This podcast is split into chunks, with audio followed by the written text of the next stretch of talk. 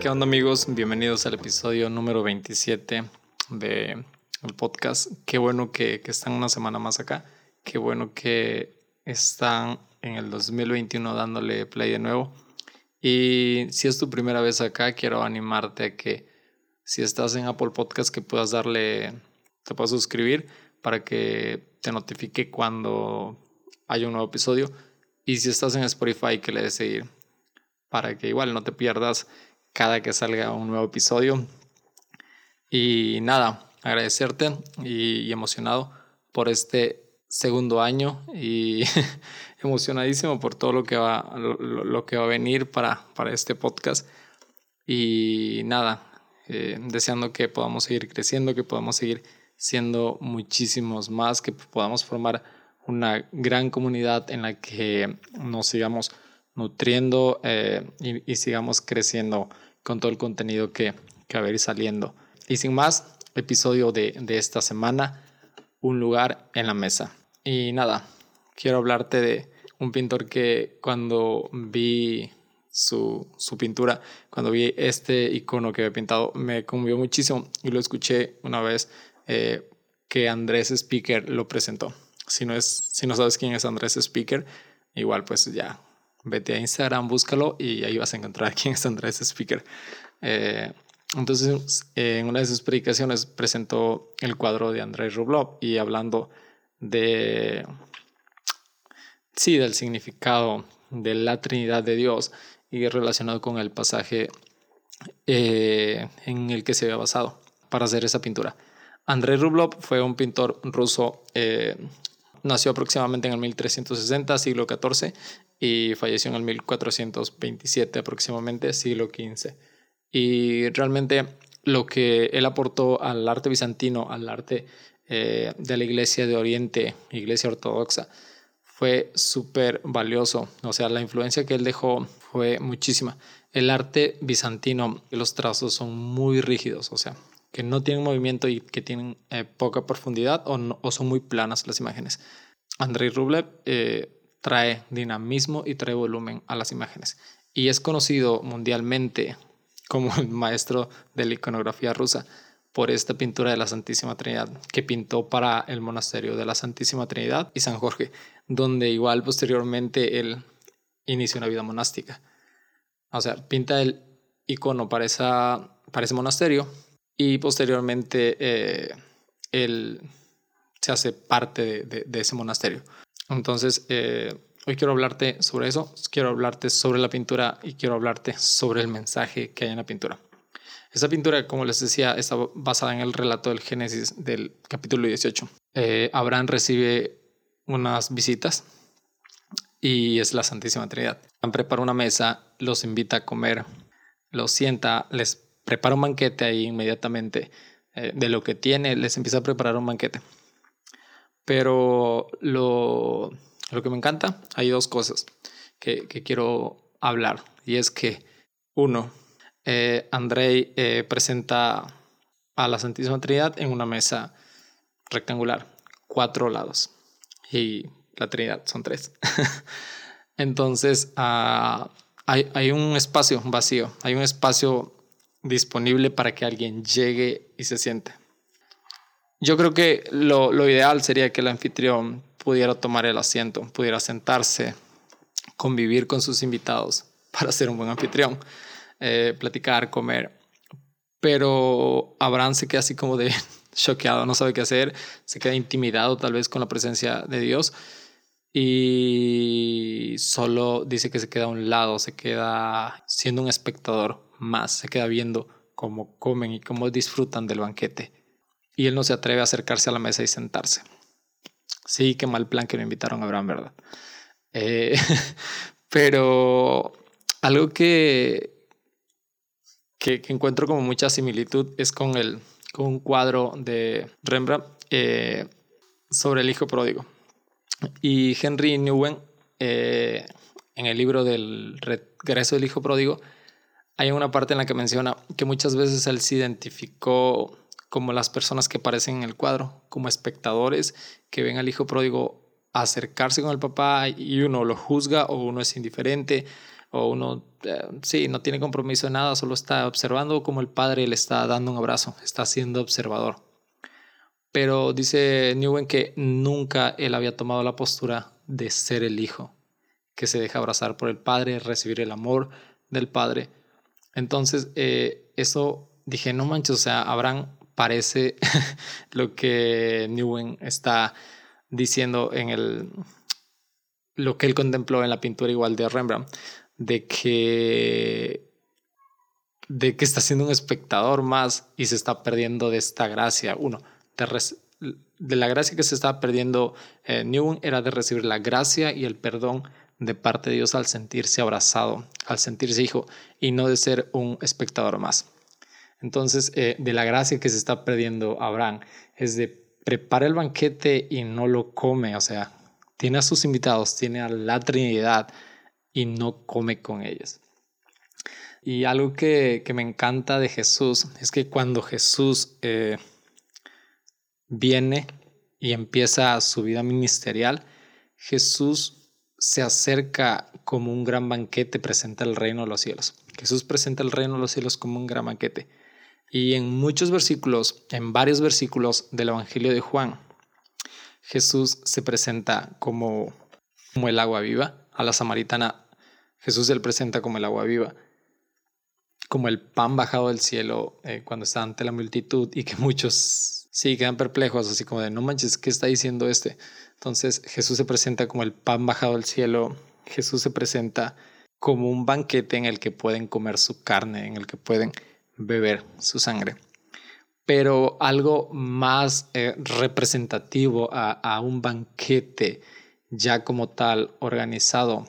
Es cuando Jesús en Mateo 22 habla de la parábola ah, de la boda, en la que un rey eh, será una boda para su hijo y manda a, invitar a muchas personas. Eh, todas estas personas eh, eran como sus invitados principales o, los que ese rey quiere invitar. Tiene mucha ah, significado y mucha relación con Dios, eh, invitando al pueblo de Israel a ser parte de su pueblo una primera vez. Dice que este rey también regresa, o sea, manda a sus, a sus, manda a sus servidores una vez más a que les recuerden a, a sus invitados que está por celebrarse la boda y que el rey quiere que sean parte de esa boda y los invitados le dicen, oye, no puedo, no voy a asistir a la boda, estoy ocupado. Y tiene mucha relación también como cuando Jesús, eh, la primera, cuando, cuando Dios saca al pueblo de, de, Egipto. Y la segunda, cuando Jesús viene otra vez por ese pueblo y ese pueblo le dice, no quiero nada contigo, o sea, no quiero nada con Dios, no quiero nada contigo, no te voy a aceptar. Y, y están rechazando al banquete, están rechazando a Jesús. Entonces, esta la tercera invitación que hace el rey o la tercer mandato que hace el rey este, ve a todos los caminos, ve a las plazas e invita a los que te encuentres. Y esta invitación es para nosotros. O sea, nosotros no éramos parte de, o sea, si no naciste en Israel, no eres parte del pueblo de, del pueblo judío, del pueblo hebreo. Entonces, eh, es como inaccesible que nosotros pudiéramos ser parte del pueblo de Dios. Pero la tercera invitación nos alcanza a nosotros. o sea, los que no somos del pueblo de Israel, nos alcanza la tercera invitación. ¿Por qué? Porque en, ese, eh, en, ese, en esa parábola, Mateo 22, eh, habla de esto, de que los siervos invitaron a los que se encontraron. Y cuando el rey llegó, cuando el rey salió al salón donde se estaba celebrando este banquete, encontró, dice, a buenos y a malos. O sea, ese era un banquete para todos. ¿Eso qué, eso qué ah, quiere decir?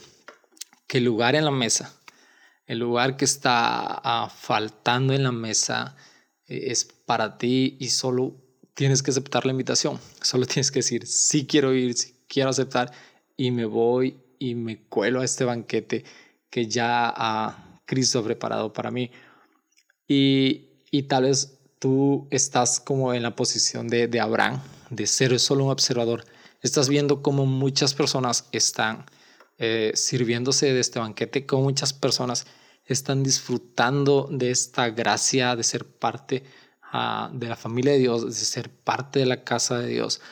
Y tú estás diciendo, ah, creo que no puedo entrar porque yo estoy en una condición en la que es imposible que yo entre. Pero quiero que recuerdes estas palabras. En ese banquete habían buenos y malos. O sea, tu condición en estos momentos no define si puedes ir o no puedes ir. La gracia de Dios te alcanza y te viste para que tú puedas entrar a, de gala a, a esa fiesta. O sea, la condición en la que estás viviendo ahora no, no te impide acercarte, solo tienes que tener la disposición correcta en el corazón para poder sentar y devorarte y comer a, a, Jesús. Nosotros eh, no, no, no teníamos acceso, pero Dios en su infinito amor ha, ha hecho un espacio en su mesa para que los pecadores, para que nosotros, los pecadores, los que les fallamos a Dios, los que les mentimos a Dios, los que lo ofendemos a Dios, pudiéramos tener ese lugar disponible y sentarnos. Algo eh, que Rublev supo hacer así como, wow, o sea, tener una mente súper brillante. No era solo emocional, sino que era funcional en, su, en el arte que él realizaba. Y una de las cosas que, que Andrei supo hacer es la perspectiva que le da a, a esta pintura, a este icono. Y es que cuando tú te paras frente a la pintura, el espacio faltante se llena contigo. Entonces, pareciera que tú estás sentado a la mesa y la Trinidad está contigo comiendo y está siendo parte de esta comunión, porque porque comer la mesa de la comunión es eso, estar en una comunión con las tres personas, con el Padre, con el Hijo y con el Espíritu Santo. Algo, un símbolo que, que tiene es un cáliz, es la sangre de Cristo y representa eso, Eucaristía, representa comunión. Entonces, cuando tú vas y te sientas a la mesa es porque tu disposición de tu corazón, tú sí que le estás dando de sí quiero ser parte de ese banquete, es porque quiero estar en comunión contigo. Una de las cosas que, que duelen eh, no es tanto el, el no sentirnos dignos de ese lugar que se nos está ofreciendo en la mesa, sino el desprendimiento de cosas que me impiden sentarme ahí. O sea, uh, quiero explicarlo así. O sea, nos avergüenza que nos hagan la invitación y, no la merezcamos. Pero le pensamos ir a la mesa de la comunión con Cristo, con Dios Padre, con, con el Espíritu Santo y sentarnos porque sabemos que si queremos estar en una comunión necesitamos desprendernos de cosas que nos están alejando, de cosas ah, que nos están quitando el acceso a esa mesa. Entonces, hoy quiero que, que, que si estás en la posición como, como Abraham, un observador, y estás pensando, es que si yo me siento ahí, tengo que dejar cosas que me alejan de Dios para poder ser parte de eso. Y ese es, ese es el chiste de la gracia, de que la gracia de Dios nos quita lo que nos aleja de Dios para que nosotros podamos tener acceso. Somos pecadores, sí, le fallamos a Dios, sí, pero la gracia eso hace, quiere liberarnos y quitar la carga para que no haya vergüenza cuando nosotros lleguemos a la presencia de Dios. Algo que, que la iglesia de Oriente ah, tiene y que creo que necesitamos aprenderle mucho. O sea, como iglesia de, de Occidente, nosotros usamos imágenes. O sea, si eres como de la tradición de la iglesia católica, estás relacionado con imágenes y, y ves imágenes y contemplas y hay mensaje y hay revelación del Evangelio, hay mensaje del reino en, en pinturas. Si no eres parte como de la tradición católica, tal vez como que ah, te haga mucho ruido eso. Pero quiero contarte un poquito de la, de la tradición de Oriente. Ellos están acostumbrados a, orar con imágenes. Y ellos pueden pasar muchísimo tiempo contemplando una imagen, descubrir el mensaje, descubrir la palabra de Dios plasmada en ese mensaje y que se hace vida al, ellos contemplarlo. Entonces, cuando una persona de Oriente tiene la oportunidad de sentarse eh, frente a la Trinidad que Andrei pintó y la contempla por minutos, puede sentirse parte de esa mesa. Puede sentir que Dios mismo le está sirviendo. Y, eso me encanta. ¿Por qué? Porque también suele pasar que, como decía a Newen, a veces si tenemos un, camino de fe ya recorrido, ya, ya tenemos relación con Dios, a veces ah, hacemos esta parte de que solo somos servidores, solo somos los que ponemos la mesa para que otros vayan y coman. Y nosotros solo somos espectadores como Abraham. Entonces, eh, no sé, quiero que, que debes, si, si, si estás en relación con Dios, si estás en relación con la Trinidad, que no seas servidor en ese momento, porque me encanta Jesús cuando dice, ya no los llamo servidores, ahora los llamo amigos, porque a los amigos se les revela, o sea, a los amigos se les confían muchas cosas y a los siervos no, a los servidores no. Entonces, eh, ya no somos servidores únicamente, somos amigos de Dios. Hay tiempo para todo, o hay tiempo para servir y que otros se sienten a la mesa y coman, y hay tiempo para ser amigos de Jesús y comer con Él. Entonces, eh, tal vez si estás pasando como por una crisis en la que se te está haciendo súper pesado todo, quiero que no seas un, observador solamente como los que ven al Hijo Pródigo, sino que recibas el abrazo del Padre que no seas solo un observador como, como Abraham cuando sirvió a la mesa, sino que también sientes la confianza de poder servirte de lo que Cristo ha preparado. Algo que, que quiero animarte y, y recordarte también es que mantengas siempre ojos abiertos para que puedas encontrar el espacio en la mesa en el que te puedas sentar porque cuando servimos, cuando, cuando estamos en relación, podemos cerrar nuestros ojos y no ver el espacio que tal vez ahorita está siendo preparado para nosotros. Entonces mantente con ojos abiertos, mantente en la sorpresa y en la expectación siempre de que hay un lugar para ti. A pesar de que sirves, hay un lugar también para ti en la mesa. Y, y si no, y, volviendo, eh, si no estás como en relación con la Trinidad, si no estás en relación con Dios, si estás como súper alejado de Dios, que sepas que la invitación fue primero para el pueblo elegido, que Dios había elegido para ser su pueblo, no lo aceptaron. Y la segunda invitación es de un rey para todos, un rey a, que no importa condición, pueblo, origen, lengua, es un Dios para todos. Y ese Dios para todos prepara una mesa y en esa mesa hay ricos, hay pobres, hay buenos y hay malos. Y en ese lugar también nosotros tenemos acceso. Así que ah, si te está doliendo soltar cosas para acercarte, déjame decirte que, que una vez sentándote y que puedas probar de la gracia, que puedas probar de lo que Cristo nos provee, de lo que Cristo nos da, de la, de la paz que puede traer a nuestras vidas y el descanso lo que aparentemente era banquete va a ser comida chatarra en esos momentos. Eh, entonces quiero eh, animarte a eso, a que tengas una disposición del corazón para aceptar la invitación, que tengas ojos abiertos para ver espacios en la mesa en la que te puedas sentar y que te sientas digno por la gracia de Dios para acercarte, sea la condición de gracia o de pecado en la que estés, el lugar ya ha sido preparado para ti.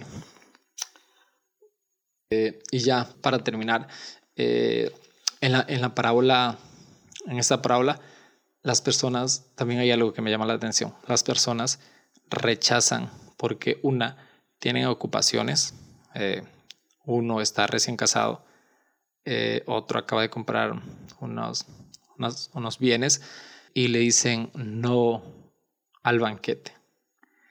Entonces, en la condición en la que estemos, eh, si somos servidores, si somos amigos de Jesús, tal vez estamos haciéndole un guiño a, esas, a, la materialidad y nos estamos, eh, estamos desechando ese banquete.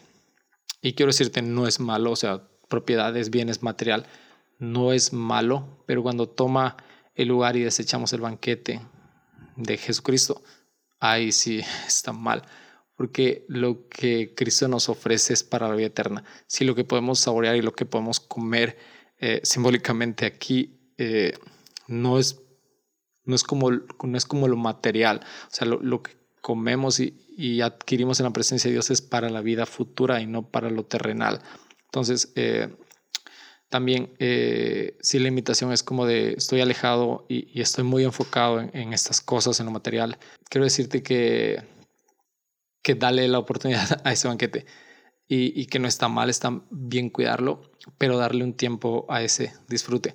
Y, solamente, o sea, solamente con la, comunión con el Espíritu Santo es como podemos diferenciar qué tanta validez o qué tanto le estamos dando a qué cosa. El Espíritu Santo nos dice, o sea, estás pasando un tiempo increíble con Dios, o el Espíritu Santo mismo nos está diciendo, creo que te estás alejando muchísimo, te, te estás alejando, te estás perdiendo de la fiesta Ah, y te vas a perder de la fiesta que, que, Jesucristo va a preparar el día final y te vas a perder de, de lo que Jesús está preparando para el futuro. Entonces, eh, ve todo esto, ve banquete como la vida futura. Velo así. Puedes disfrutar hoy en el presente y de lo que te sirvas ahí va a, ser, va a servirte uh, para tu vida futura. Entonces, eh, nada, quiero animarte a que puedas ir a, compartir este episodio con alguien en tus redes sociales. Y, nada, creo que, creo que muchas personas se van a identificar muchas personas están necesitando poder volver a la mesa, poder volver a sentir el abrazo y poder volver a sentir la invitación y que son parte del reino, que son parte de lo que Jesús ah, ya quiso preparar.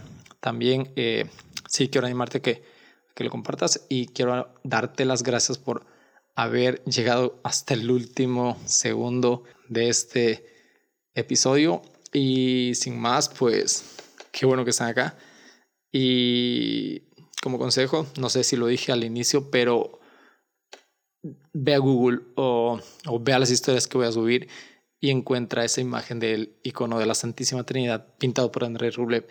Contémplalo, ora con él y vas a encontrar un mensaje y vas a encontrar con ojos abiertos el espacio que ha sido preparado para ti en esa mesa.